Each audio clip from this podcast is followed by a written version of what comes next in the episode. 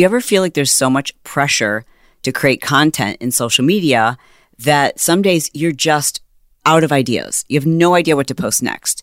And then you don't post and then your engagement goes down or your followers go down and it's this like vicious cycle. Well, I want to help you because I want to share with you my 30 day content calendar. And it doesn't matter what your niche is or what it is you sell or what it is you do or what it is you look like, any of those things. This is 30 days of killer ideas. Like you're going to get so much inspiration and examples of exactly what's working and how you can make it work for you, depending, of course, your niche or what it is you normally post. Even if most of the time you know what to post, but every once in a while you just hit a block and you can't think of what you need to post. Listen, I want to make this super simple for you. Grab a copy of my 30 day content calendar. Plus, it's free. So you just go to instaclubhub.com forward slash content. Again, instaclubhub.com forward slash content. And as always, the link to that will be in the show notes. So you don't even have to write it down. In fact, you can click on it while you're listening to this episode. I've done quite a few episodes recently about the hardship and the toll that it can take on us when we are caring for people that we love who are suffering. Now, you might be too young to think about that someday you could have dementia or Alzheimer's, or maybe you're at a stage where you're wondering if someone you love could be having some of those first signs of it. Or maybe you know someone who has Alzheimer's or dementia and you would love to know what they could do to minimize or slow down the process. Well, what I wanted to do for you today is put together a collection of the best experts' advice who I've had here on the show. And I wanted to do this so you could have it all in one place. You need to hear this again, even if you've heard some of this advice before. And perhaps this is the episode that you need to share with someone you love. We can make a difference. We can make a change by just making some really minor, doable lifestyle changes. And it's so important that we take action today. All right, here we go. Can you tell us a little bit about the science and the studies that just have looked at the difference between men and women's brains and dementia and Alzheimer's? Yes, gladly. You know, it doesn't take scientists to denounce the fact that women's financial, social, and physical security remains inequitable, but it does take a scientist or a clinician to denounce the way that women are also overlooked medically, which we know. And really, still today, we teach and practice bikini medicine. It's an unfortunate term, if you will, to describe how historically medical professionals believed the men and women were essentially the same person with different reproductive organs, the parts of the body that fit under a bikini. so, aside from those parts, most doctors would diagnose and treat both sexes or both genders exactly the same way. Mm-hmm. Nowadays, the very notion of women's health is a bit dodgy you know, if you ask a doctor to look at a woman or a female patient through the lens of women's health, they do a blood test to check your hormones, like you said. They do a pap test to check your cervix for cancer. If you're over 40, you, you get a mammogram to make sure your breasts are okay. Mm-hmm. And these tests are fantastic and we should all really use them. But women's health remains confined to the health of a reproductive organs. That's interesting. I've never thought of it that way. And right. What testing should she be doing or asking for on her own so that she's taking the initiative when it comes to her cognitive health, her brain health? Yes, right now it's a little bit difficult to ask for tests because we're, we're quite not there as a field. I think we, we're starting. So, because these tests are only available for research at this point, like brain mm scans. Like my immediate answer was like, oh, you should get a brain scan. Mm-hmm. But the point is that you can't ask for it hmm. right? The, the, doctors will not be able to prescribe one for you unless you have very specific symptoms and pathologies. But just in a preventative way, we are able to provide women with these tests for research, clinical research that, however, really offers women a very strong baseline evaluation. And then the hope is to keep repeating these brain scans over time and really use the information that we get from the brain scans to make sure that all women are really at their best, not just physically, but also cognitively and mentally and intellectually, because our brains are one of our greatest assets, mm-hmm. if not the most important one. And our brains have been neglected, overlooked, and under researched. Wow. Which is something we really need to correct. I couldn't agree with you more. When you mention a brain scan, and I think about the woman out there right now who knows that she's going to, you know, be denied, yet she wants to she wants to make that investment herself, right? Like you think about a brain scan, and I guess I should clarify first. Are we talking about like a SPECT scan? What we do, especially for Alzheimer's prevention, is MRI scans mm-hmm. for sure. To look at brain shrinkage is a very important thing that can happen with aging mm-hmm. and Alzheimer's disease. We look at inflammation in the brain. We look and well, honestly, we look at so many things that most people don't even know can happen to your brain, like small vessel disease or white matter lesions or periventricular gliosis, aneurysms, brain tumors, cysts. We, we screen for everything. What might that type of MRI run if I were to pay for it out of pocket? Well, that's the thing. You, you can't. You can't.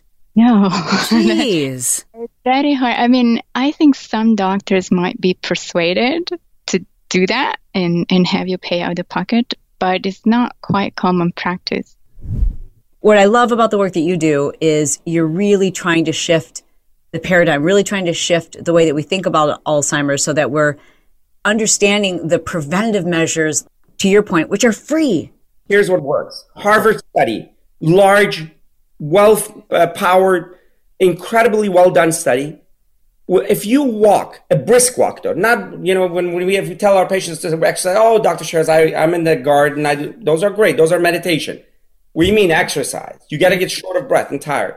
If you do 25 minutes of brisk exercise every day, you lower your risk of Alzheimer's by 40 to 45 percent. It is 100 percent effective.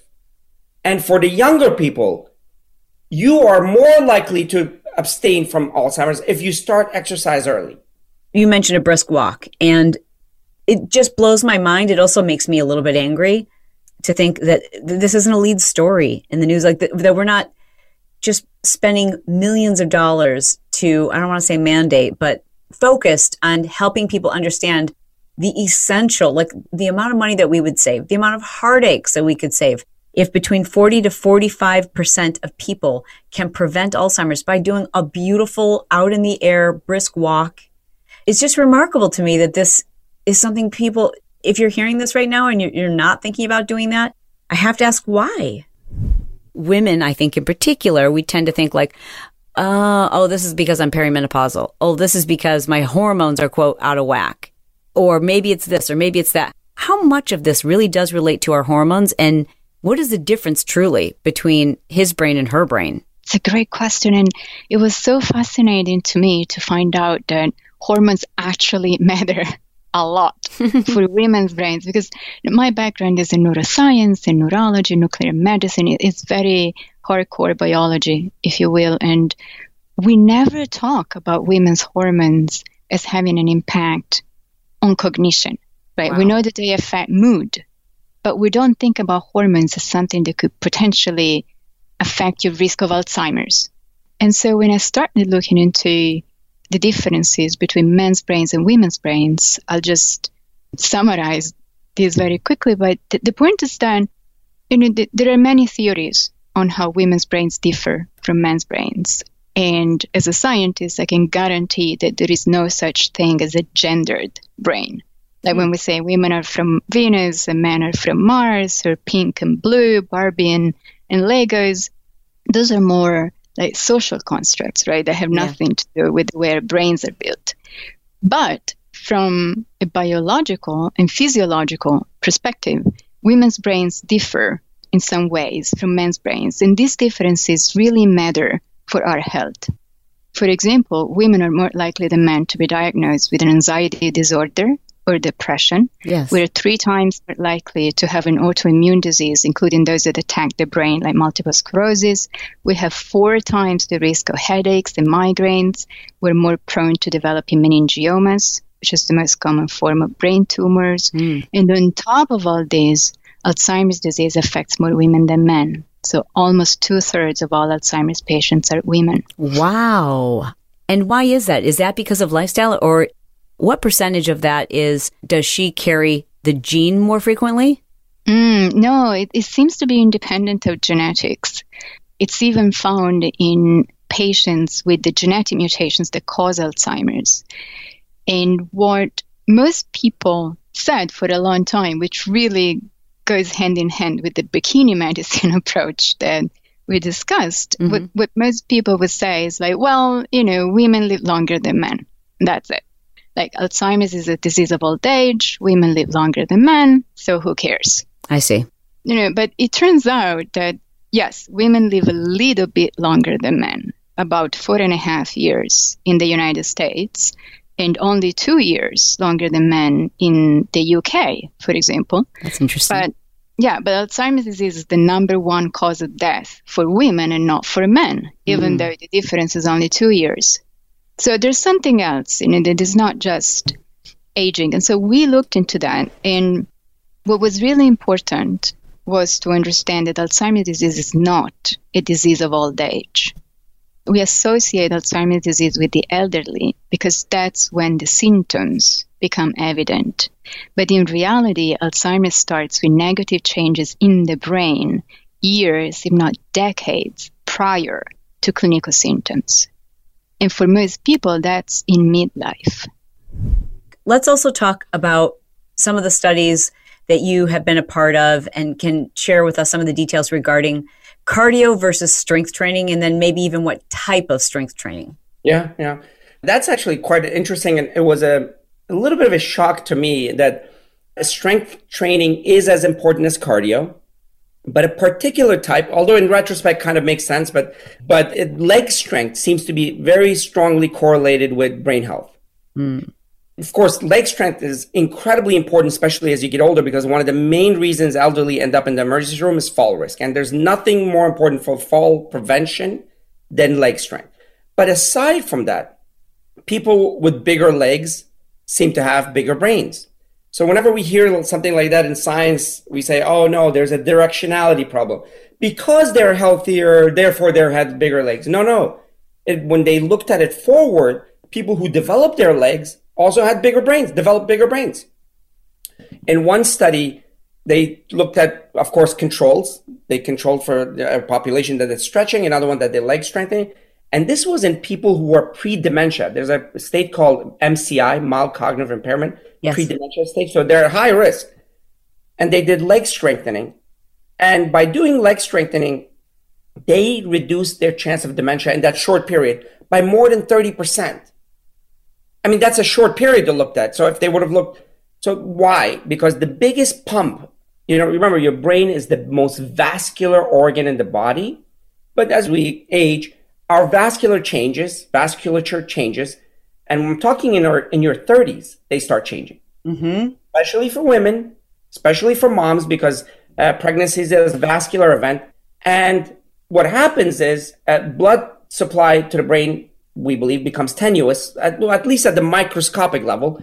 And leg strength is important because what pumps blood mostly to your upper body is not your heart, it's the legs. The veins don't have muscles. The leg muscles keep pumping the blood up. That's one. The second thing is exercise, especially uh, strengthening exercise, seem to increase the amount of this hormone called BDNF.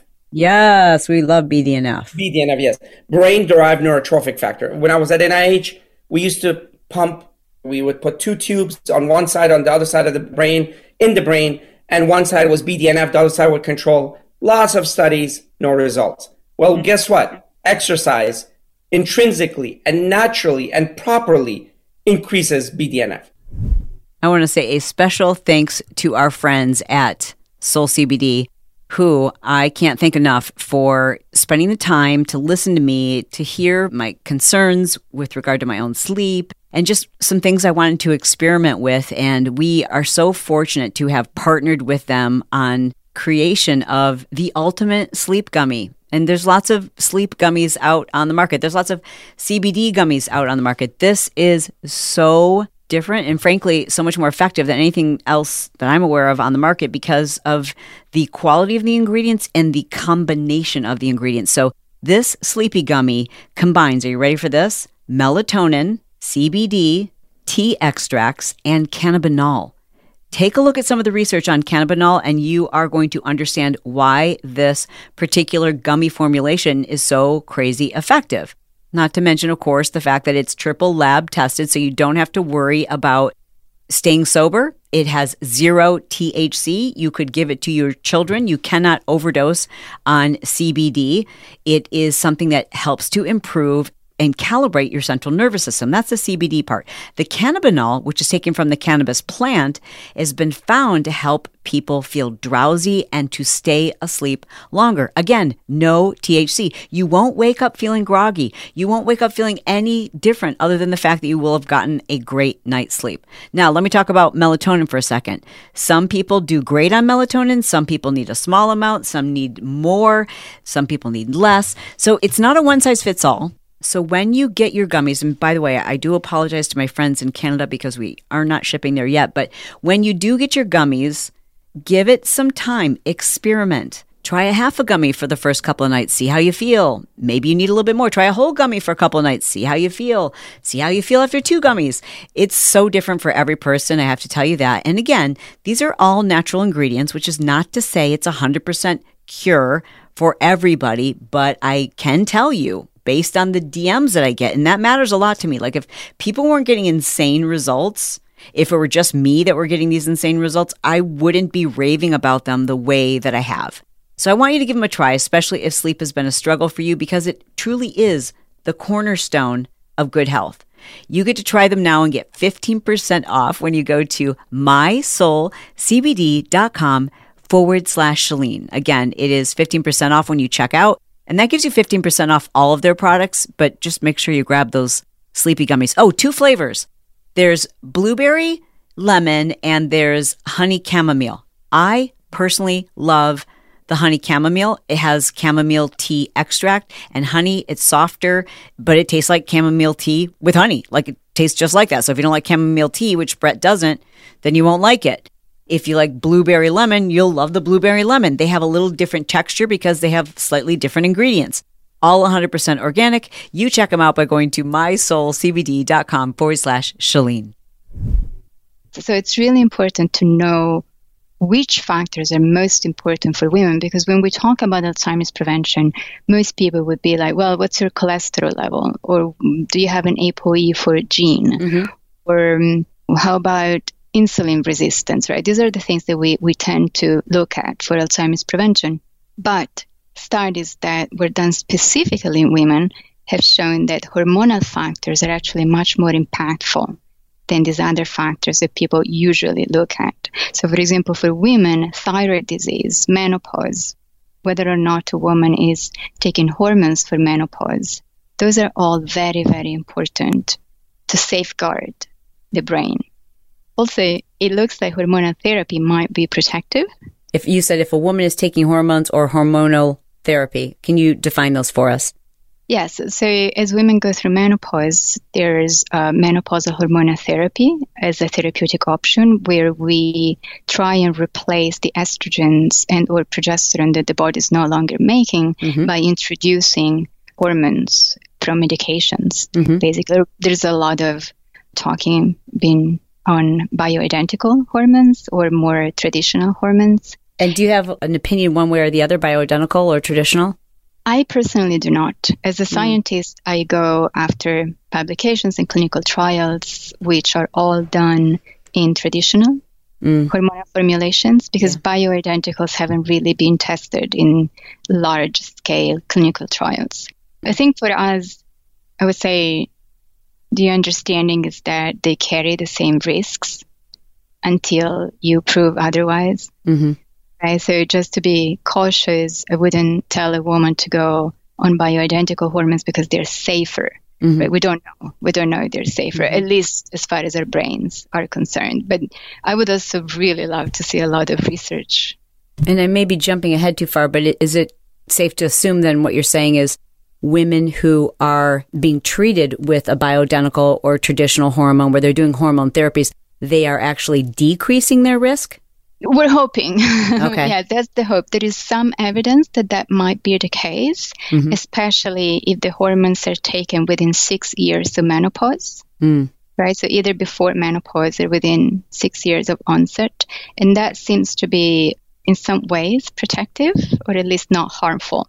Whereas if you start taking hormones more than six years post menopause, mm-hmm. mm-hmm. that may actually increase the risk of dementia. Early is the key on all this stuff. Yes, prevention. Right. Are there studies that have looked at chronic sleep deprivation or years of sleep deprivation and the impact that has on Alzheimer's? Yes. Uh, so sleep is profoundly important. And how could it not be? I mean, how could it be that evolution has created this system where we are actually at put, put in the highest risk possible?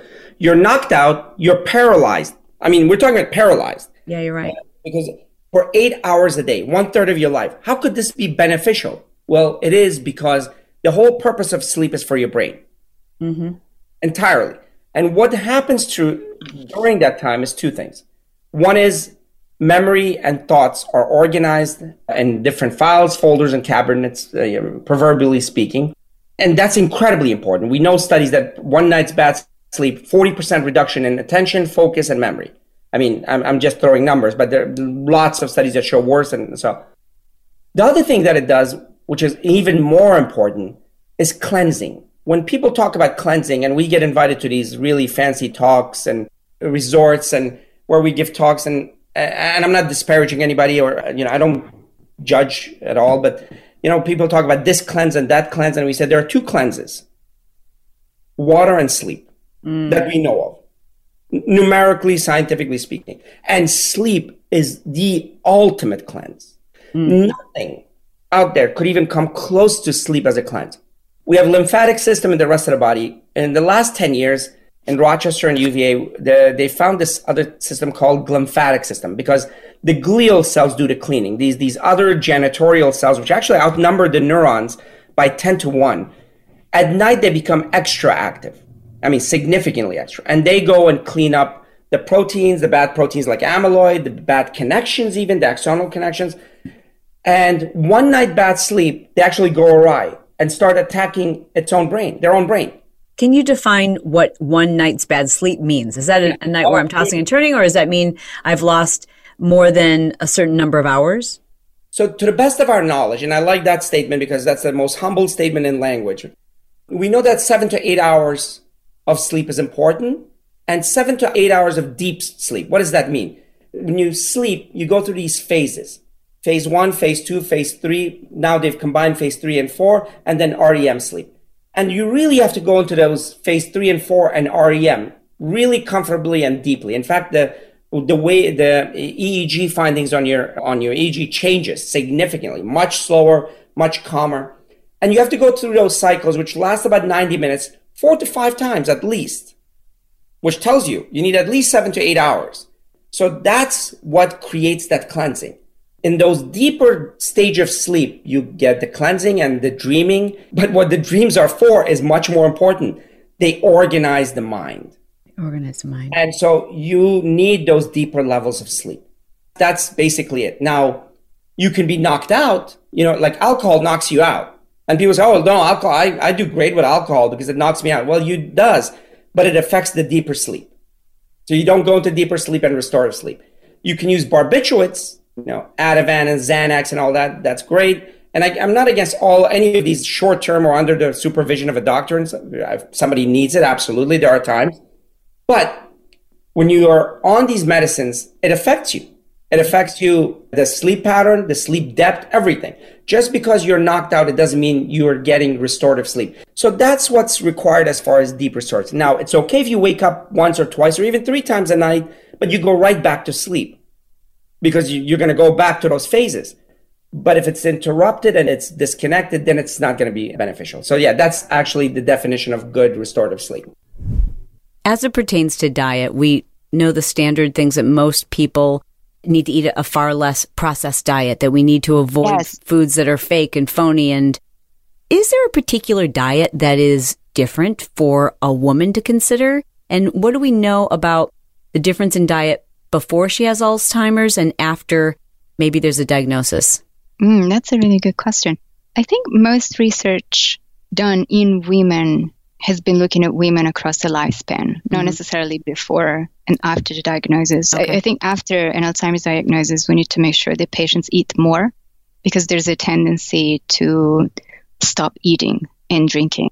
So it's important to pay more attention to the nutritional quality of the food, I think. But in general, for women, there's strong evidence that a Mediterranean style diet is quite supportive of women's health.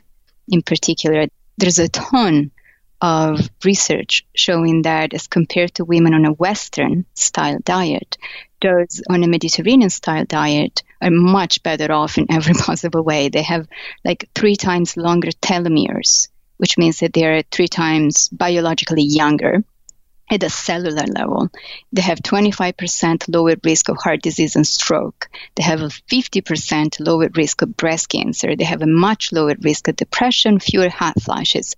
And if you look at their brain scans, which is something we have done, then the brain of a, let's say, 50 year old woman on the Western diet looks at least five years older than that of a woman of the same exact age on a West on a Mediterranean style. When we say diet. a Western diet, does that mainly mean processed food, or does that simply imply that it's higher in carbohydrates? I think it's more processed foods like burgers, fries, a lot of soda, refined sugar. Mhm. I think I'm I'm better at explaining what the Mediterranean diet would Sure, be, which is sure. like a lot of fresh produce, mostly plant based, with smaller amounts of meat, Mhm. enough fish and polyunsaturated oils, Healthy like fats. Mm-hmm. from yes, healthy fats, and basically no processed foods. Although Mm-hmm. we do have the, the occasional treat. When you say mainly plant based, I also think of the Mediterranean diet as including fish. Yes, fish is should say meat and fish. Mm-hmm. so mostly veggies and fruit and whole grains and legumes, and then fish would come next with eggs Mhm. and smaller amount of meat and dairies. And is this also true for men? Well, yes, there is quite a bit of research showing that this diet is good for both men and women, Mhm. but the results seem stronger in women, which I, I think, and this is my opinion, I don't know if it's true or not, but what's interesting about the diet, it's quite rich in foods that contain phytoestrogens or estrogens from plants. Yes. And those phytoestrogens have been associated with improved hormonal health, right? And the later onset of menopause and reduced infertility. And, and, and I think it all sums up making women's bodies more resilient to aging because it just keeps your hormones going for longer. I want to take just a moment to remind you how important it is to think on paper. I talk about it all the time. It's so important, especially if you're someone who's easily distracted. You need a notebook with you at all times. This is where you jot down your best ideas. When you think on paper, all of that creativity flows and it, it sends that message out to the universe. It's crazy the things that you can manifest when you put your ideas, your thoughts, your dreams, your intentions on paper. Whether you're looking for a very simple to use, effective day planner or a blank notebook to capture all of your brilliant ideas and brainstorms, the place to go is pushjournal.com. We've got blank notebooks as well as incredibly easy to use day planners. Like this is the day planner I created as someone who has ADHD who needed something super simple. We've got new designs, designs that have more blank pages, or our classic push journal with a health tracker, as well as blank notebooks that are so cool. They're so adorable. Like it literally will tell people a little something about your personality when they see you writing in this notebook. Check them all out by going to pushjournal.com. All right, back to the show. We know the damaging effects of stress. What are some of the suggestions that you offer that can help people, like real practices to reduce their stress? But stress is profoundly important. So, because short term survival is sympathetic parasympathetic system, autonomic system. Fight or flight is the sympathetic. That's a very powerful system. That fight or flight, every time you have stress, that fight or flight is coming to the forefront. Hmm. That fight or flight is actually creating a system of survival, not thriving. And that's very evident. Your cortisol levels go up, your vasculature constricts, your hormones, as far as growth hormones, go down. Your insulin is affected. Your thyroid is affected. Your immune system is lowered. Why? Those are not too much energy to spend at a time where you're just surviving. Mm. So you're going towards survival, which means eliminating things that are not immediate survival. And this is not something I'm making. This is 101 physiology. Immune system goes down. That's why higher cancer rate among those who have chronic stress. Your sex hormones go down and thyroid's affected, which affects your weight gain and everything else.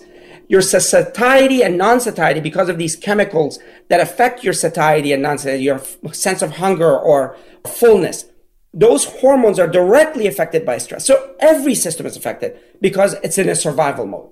If it's a short-term survival mode, it's actually beneficial because it challenges the brain, the body and the brain and the genetics says, oh, I survived. Then actually that period, your genes are improved for short period. So stress when, but if it continues, oh my goodness, that's a continual sympathetic overdrive, which means all of this.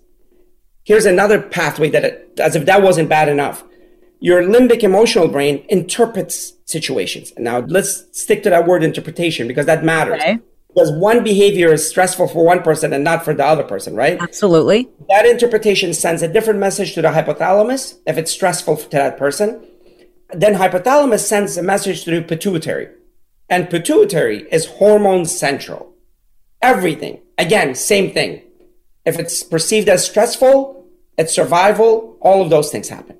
If it's perceived as not stressful and purpose driven, even if it's difficult, even if it's the most difficult thing, but it's perceived as purpose driven and something that I can accomplish, that that perception, and here that's where the dope, then a complete set of different cascade of chemicals which are building and growing and equalizing all the hormones. And this is a fact. It's two things. So, so what do we do? What we do is, I'll leave the meditation mindfulness aside for a second. What we do is management, business management. Identify the stressors, specifically, measurably, the good stressors and the bad stressors. I like chess. It's hard when they beat me on computer. It's, mm-hmm. I love learning to play guitar, even though I'm terrible. My wife is a great musician. I'm terrible. But that stress, why is that not causing harm? Because it serves my purpose. There's the goal I'm reaching. It's almost like a stretch as opposed to a stress. Like it's stretching you, it's pushing you, it's creating plasticity. You know, it's making us grow. We use the word stress because it's, I want to make sure that people kind of take control of that word. You're right. We can actually call it a lot of other things. We can call it stretch. We can call it challenge. We can call it all of this stuff. I wanted to call it stress to kind of give them a sense of control that all stress is not equal. All that pushes you is not equal. How you control it, how you measurably control it. Mental activity, right? Yeah. So those mental activities, stimulating yourself in that way, challenging yourself, stretching yourself in that way, not only do they help the brain, but they also help to reduce our stress because they are a good stress. If your mind is not active, if these 87 billion neurons with one quadrillion potential connections firing at the rate higher than any supercomputer today is not active, it is, you know, an idle mind is a workplace of the devil. Well, an idle mind is a workplace of degeneration. Mm, yeah. Thank you so much for listening to this episode. Thank you, more importantly, for sharing it with the people who need to hear this. And sometimes they're stubborn. Sometimes there are people in our family who you just feel like there's no changing their ways, changing their habits. But I'm telling you, even if they just make a few minor changes, it could add years onto their life. It could add, it could add quality of life onto their existence. I mean, Brett and I personally know how crazy it is to think how quickly this disease takes your loved one away, but yet they're still there. And I guess that's why they call it the slow goodbye. And it's something I hope that someday we can eradicate. It's an important mission for us. And so I thank you for sharing this episode, for listening again, and for implementing some of these changes. These are lifestyle changes that they're going to make every part of your life a little better by doing some of these things. Most of them are free and they're going to give you a better quality of life. I love you. I mean it. And I'll talk to you soon. Hey, if you enjoyed the show, just do me a favor and double check and make sure that you're subscribed or following if you're actually someone who listens on the Apple podcast. And if you've got just like 30 seconds, it would really mean the world to me if you were able to leave a five star review and tell me specifically what it is you liked about this episode. My show is released every Monday, Wednesday, and Friday. I do also have a business podcast that comes out on Tuesdays and Thursdays. I host that with my son Brock. It's called Build Your Tribe. You should check it out. There's always a link in the show notes. I'm sure you know this, but on Fridays, my episodes are very casual. Very personal. It's usually stuff with myself and my husband. And if you love that kind of stuff, I want to invite you to check out my Patreon. It's all of the Chalene Show episodes ad free. In addition to that, for just $5 a month, you get extra episodes. And this is this is the stuff that's like kind of too personal to put on the Chalene Show. It, it's all personal stuff. There's like no like personal development. It's just real, raw, what's going on in our lives, stuff we can't talk about on the show. However, if you are easily offended, Patreon is not for you. That's not the place to be, all right? You can learn more about it by going to patreon.com forward slash The Chalene Show. Any of the links that I referenced in this episode will show up in the show notes, which are just below the episode. To learn more about the services that I offer and to take advantage of some of the free resources, I invite you to check out my website, which can be found at chalene.com.